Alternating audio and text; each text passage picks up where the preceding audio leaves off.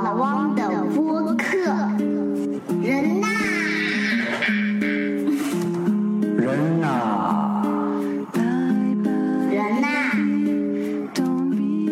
大家好，我是老汪，欢迎大家来收听这一期的节目啊。那今天呢是母亲节，就在半个多小时以前，老汪收到一位朋友的微信，他建议呢老汪来聊一聊这个职场女性的话题，尤其呢是聊一下这个职场女性当妈这个话题，也就是生孩子和升职这个相互之间的关系，对于职业生涯是不是有影响？那肯定是有影响的啊。其实啊，说实话，这个职场女性的话题非常的大，在很多的公司呢都会有类似的这个项目，比如说老汪在之前的公司呢，大概花了1年多的时间在做一个项目啊，叫做D&I， 叫做 Diversity and Inclusive， 讲的是什么呢？讲的是多样性与兼容性。这个尤其是在欧美的公司特别注重这一块儿。不光是这个他们那边有工会的要求什么男女平等啊，这样平等那样平等啊，黑白平等啊等等。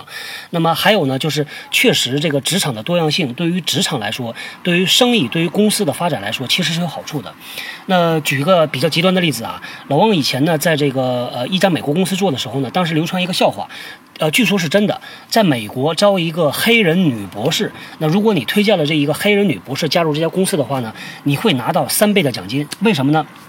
第一个，你推荐了一位女士啊，第二个，你推荐了一位黑人，第三个，这是一个博士，拿3份奖金。因为在美国呢，对于这个男女性别、颜色、肤色是非常看重的，工会有非常强大的这个力量，要求公司你必须要有多大的比例是女大，必须有多大的比例是这个有色人种。所以这个女性这个话题呢，在职场里面其实是非常被关注的。有一些公司，据老王所知啊，在这个高层的管理团队，它会有一个比例要求的，比如说尽量它要达到一定的这个百分比。那现在呢据我现在看到的啊，在很多的这个跨国公司里边，在全球啊，这个 C-level 的就是 executive level 的，比如说 CFO CEO CMO CHO 等等啊，那这个女性的比例其实不高，大概在10%几吧，可能是15%以内。在中国呢，这个相对来说好一点啊，在老王工作过的一些公司里边呢，基本上能够达到30%。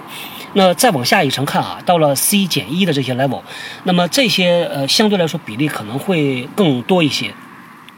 所以之前呢，老汪在和这个欧洲的总部在谈这个D&I 这个项目的时候呢，一直尝试着去影响这个德国的同事们，因为对他们来说，这个 D&I 基本上就等于男女平等，他们一直特别强调这个，所以他们推出的很多的内容呢，也是要求说你必须要给我贴海报，必须要宣传，必须在招聘、在人员发展、在提升啊方面你都要体现出男女平等出来。但是呢，说实话，老王一直跟他们讲说，其实对于中国这样一个快速发展的市场啊，男女平等不是一个特别严重的问题，那更多的问题在于公司发展的太快，我从不同的渠道、不同的公司、文化背景的公司里边招人进来，这些人融合，它是一个八国联军。或者说呢，这些大哥是一堆梁山好汉啊，每个人的单兵作战能力都很强，但是你让他们组合起来组队，说一起去把这个市场打下来，这个有的时候不是那么容易的，因为每个人都有自己的做事的套路，每个人都有自己的方法，你让他去按照那个人的套路做事儿，这个就会扭在一块儿。所以呢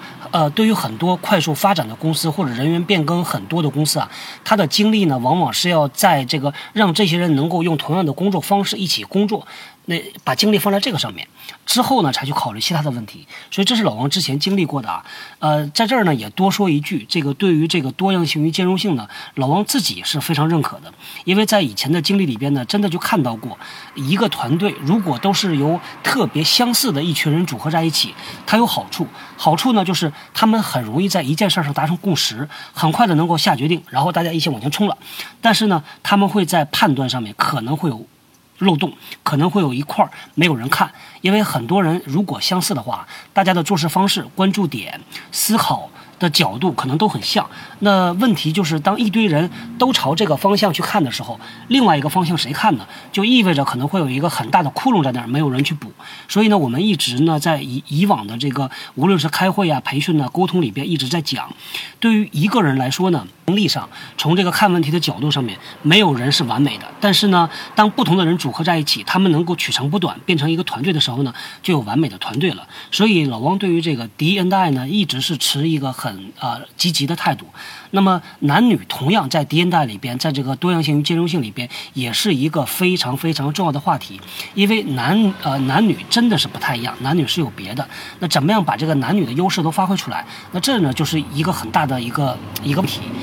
在老汪的职场经历里边呢，看到很有意思的一个特点啊，就是很多的这个职业女性，尤其是职业生涯早期的职业女性，大概做了5年，做了8年，她已经开始带团队了，是一个经理，是一个资深经理或者是总监。那她们呢表现出来的很多特征呢是非常非常的男性化，她表现出来的是强硬，是这个特别有攻击性，特别的这个我们叫 push 或者叫 aggressive。 那这个原因呢，其实我也分析过啊，这个很可能是这样的一个原因，因为现在这个商业社会呢还是一个男性主导的社会，那么大家对于这个一个管理者一个领导者，他是有一个脸谱的，大家认为应该就长成这个样子。对于很多的职业女性来说啊，她希望这个职业生涯有快速发展，那么她就需要去模仿和变成那一堆人那个样子，所以她就会自觉或者是不自觉的展示出更多的男性特点。那在老汪的职业生涯里边呢，经常会看到一个很怪的一个现象，就是很多的女的 leader， 很多的女性的经理啊，她表现得更像男的，很多男的经理主管呢反倒是有点这个女性化。女性化这个词呢不是贬义的，中性的，它用的是一些比如说劝导啊，说服啊，用的是一些比较这个软性的方式。女性的在这里边往往是比较强势，拍桌子，我看到过不止一次拍桌子的都是女老板。那老汪以前呢在一家快销公司里做的时候啊，有一次啊，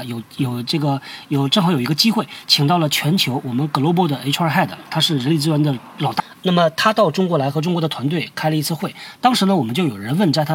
他这个问题，说这个叫女性领导力，因为我们 HR 呢这个人力资源呢就在发展我们的公司里边的这些领导嘛，对吧？发展他们的领导力。那女性领导力到底那个老大是怎么看的呢？他给我们讲了一个很有意思的故事啊，因为老太太呢看起来非常非常的温和，记得当时穿了一个白的毛衣，毛茸茸的，就看起来是那种慈眉善目，有点像隔壁家老太太一会儿能端一盘饼干出来给你这个送饼干的这么一个样子。他就讲，他说在他的职业生涯早期啊，他也有那么一段，他表现的特别的男性化。当时呢，他说他特别愿意听到的一个表扬或者叫做反馈，14点整，就是他的同事跟他讲说，我们已经完全忘记了你是一个女性，我们就当你是哥们儿，就当你是一个男的。那后来呢，他经过了那个阶段之后呢，慢慢的又回归，把她原来这个女性的一些优势发挥出来。那经过了这么几十年啊，才变成现在这个样子的。老汪觉得他的那个给我们讲的这个故事啊，其实蛮有启发的。因为说实话呢，因为男女有别，所以作为一个管理者啊，你带团队，你要用你自己熟悉的方法，用你自己最天然的、最本质的那个优势啊，去影响你的团队。那对于男女来说呢，不能这么极端，但是很多女性的优势体现，你有非常好的同理心，你能够非常好的感受到对方的那个想法，他的顾虑啊，那你可以用你的这个方式去影响他，去引导他，去教育他。那男性呢，可能有的时候展现出来的是力量，是这个强势。那这个跟生孩子有什么关系呢？啊，这个就有意思了啊，因为老汪以前呢在职业生涯里边呢看到过好几次这样的例子，就是一个非常强势的女性的管理者，她呢生过孩子之后，她的状态就开始慢慢的潜移默化的开始变了，就变得不像以前的那么的容易情绪化，那么容易拍桌子，那么激动，或者是非常非常的这种推的力量很强。原因他有些人自己也在讲，说是因为有了孩子，孩子其实是人生最好的老师，他会把你的很多的毛病给你磨掉的。比如说他会培养你这个关注别人，他会培养你耐心。那这个呢在很多职业生涯，尤其是一路发展的高歌猛进啊，这个一路像坐火箭一样的，一年蹦不断的被升职，那自己也有一些小膨胀，这样的一些职场的年轻的这个管理者，对于他们来说是个很好的慢下来、缓下来、回顾一下、反思一下这么一个过程。所以其实老汪想跟大家讲的一点啊，就是很多的这个职场的女性啊，到了一个特定的年龄段很有意思啊，这个年龄段呢基本就是30岁出头。那么他们会面临一个选择，有些人很纠结，就是选择生还是不生。这个要生孩子呢，可能就要放弃职场里边的一些机会。那么如果要这个职场的机会，要升职，要快速发展，他可能就要做妥协，或者是放弃这个时间生孩子。但是呢，说实话呢，老汪觉得不是那么的绝对，因为刚才提到的一个判断是短期的，就是你在这个时间段你是要 A 还是要 B， 但是如果你从长期的角度来考虑，这个可能你的决策就会变了。那很多的年轻人毕业呢是在22岁、23岁，如果是本科，那么如果研究生呢，其实是25、26岁左右，刚好是经过5年左右的这个奋斗啊，他的职业生涯就开始进入一个快车道了，开始快速发展，那么他就会面临很多职业上的这个机会。可能在公司内部，可能在公司外部。那这个时候呢，他的关注点往往是希望能够不影响现在的职业发展。但是老王的建议啊，就是你可能关注点、眼光稍微放得长一点，那你可能看到的东西就不太一样。现在说实话呢，在很多的公司，包括工作过的公司啊，包括这个我接触过的公司，很多公司在招人的时候呢，确实对于生没生孩子是有一些考虑的，或者说是有一些顾虑的。那如果是这个，比如说25岁以后吧，这个或者30岁以后啊，未婚啊，还或者是已婚未育的，有些公司是真的有顾虑。因为什么呢？因为实际的情况就是，女性她一定会有一个产假，产假呢可能是几个月时间，甚至长一点，半年时间。产假之后还有一个哺乳假。那么生孩子中间的一段和之前和之后这个时间加起来，可能就有1年多甚至更长的时间，这个它的劳动产出、它的生产力是降低的。所以呢，对于公司来说呢，这是一个成本。那老汪在以前的节目里不止一次提到啊，作为公司来说呢，它的目的其实非常明确，它就是盈利、活下去、要成长，所以它有自己的商业道德，有自己的判断的。当然，公司文化有不同，而且有国家的法律法规，有这个公司自己的这个坚持的东西啊。所以呢，不同的公司对于对待这个怀孕生产这件事儿呢，是有不同的做法的。有些公司做的确实也很好，有些公司在压力很大的时候，那么它的市场压力很大，它活下去的压力也很大。这个时间呢，它确实是会有这种顾虑的。所以大家也不要就是一下一刀切，说是这种公司就是什么，这个剥削人呐等等。因为商业就是商业啊，做这个生意就是做生意。但是这个是一个实在存在的问题，所以呢，很多公司也确实会顾虑说已婚未育，那么我们可能就要选择那些已婚已育的。但是说实话，现在这个情况又变了，因为即使现在你问他有没有孩子了，还要多问一句生了几个了，因为已婚已育如果是一个，他有可能再生一个。所以呢，现在情况不断的在发生变化。那对于这个职场的女性来说啊，工作永远是生活的一部分。每一个人的职业生涯可能也就是那么几十年时间，那不要因为在这个时间有一个所谓的职业发展机会，那你让你放弃了更重要的这个事情。因为从这个生理的角度来讲啊，对于一个女人来说呢，生孩子的黄金年龄啊，其实是35岁之前，可能还要更早一点。所以呢，老王的建议是要有取舍的。很多时候呢，现在在北上广深这个特别的明显，生育的年龄普遍都推迟，可能要放到比如说30岁或者是更晚，那之后在38、39岁也有。年龄大了之后啊，这个恢复啊、精力啊都会受影响的。所以呢，这个老王的建议呢也很简单，就是每个人都有自己的决策，都有自己的原因，你要根据当时的实际情况来做一个决策。但是大家尽量不要只关注当前的这么一点影响，因为路还很长，不要因为你为了现在的多那么一点东西，有可能这个东西啊，可能过了1年2年对你来说啥也不是，那也可能它又被拿走了，被人给剥夺掉了。所以呢，不要因为短期的这个利益或者是你的愿望而放弃了一个更重要的东西。因为老汪自己呢也有孩子啊，也有小汪，所以呢，我觉得在人的这个一辈子里边呢，还是要有所取舍的。现在这个职场上的80后和90后呢，其实蛮幸福的，因为赶上了这个所谓的工作生活平衡的年代。在过去的这个十几年时间里边啊，越来越多的公司在宣传着帮助员工创造一个工作生活平衡的这么一个职业环境。那实际上对于职场女性来说呢，在生活里边所投入的精力和时间，确实要远远比男性要大很多。而且不仅仅是这样，还有很多更多的对于职场女性特别不一样的挑战。比如说呢，就是职场里边的这种性骚扰。那在老王以前服务的一家公司啊，在一场培训上面发生了很有意思的一幕，让老王印象也蛮深刻的。当时呢，我们是在学这个教练的技术，就是由一位资深的员工，可能是一位高级管理者，他呢去辅导一位比较资历浅的员工。我们在课堂上呢是做了一个练习。当时呢做练习的这个双方啊，正好一位呢是一位比较资深的、年纪比较长的男性啊，他是一个男性的管理者。那么他的讲话风格挺有意思的，很慢，很温和，循循善诱，很启发。那么另外一位被辅导的这个扮演者呢，她恰好就是一个年轻的女同事。那当时呢，两个人是坐的也比较近，斜对着，不是面对面，是斜对着的，坐的比较近。当时呢，做完这个练习之后呢，就要求其他的这个学员呢，大家给一些反馈。当时啊，有一位这个销售的老大，是一个大区的销售老大。当时他半开玩笑，半提醒，他说呢，这个要给你一个建议啊，膝盖碰膝盖早晚出意外。那你辅导这个年轻的小姑娘的时候呢，你要注意这个不要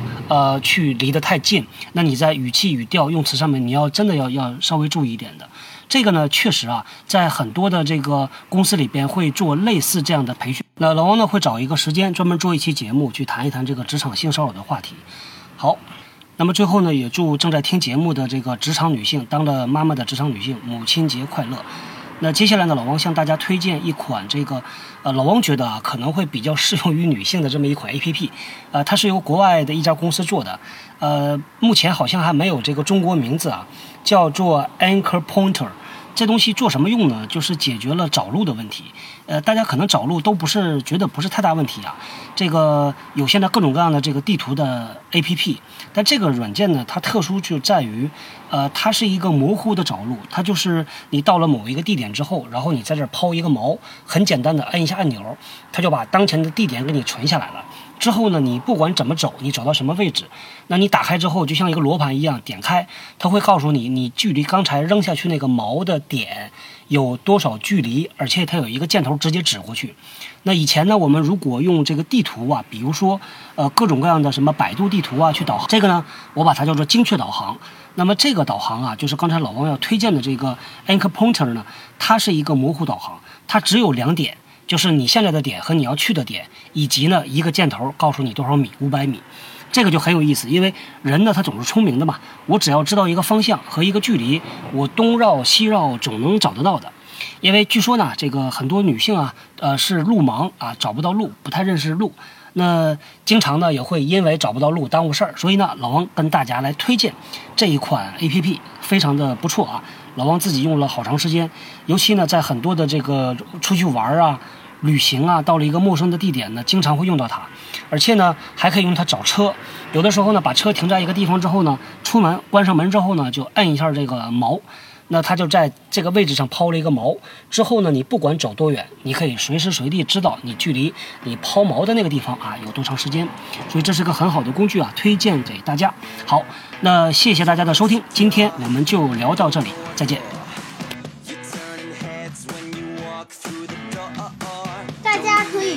搜索关键字人呐，在新浪微博和微信公众号中找到老汪。通过微信公众号，你不仅仅可以听到更多节目，也可以看到和本期节目相关的更多的内容。最后，谢谢你的收听，我是小汪，我们下期再会。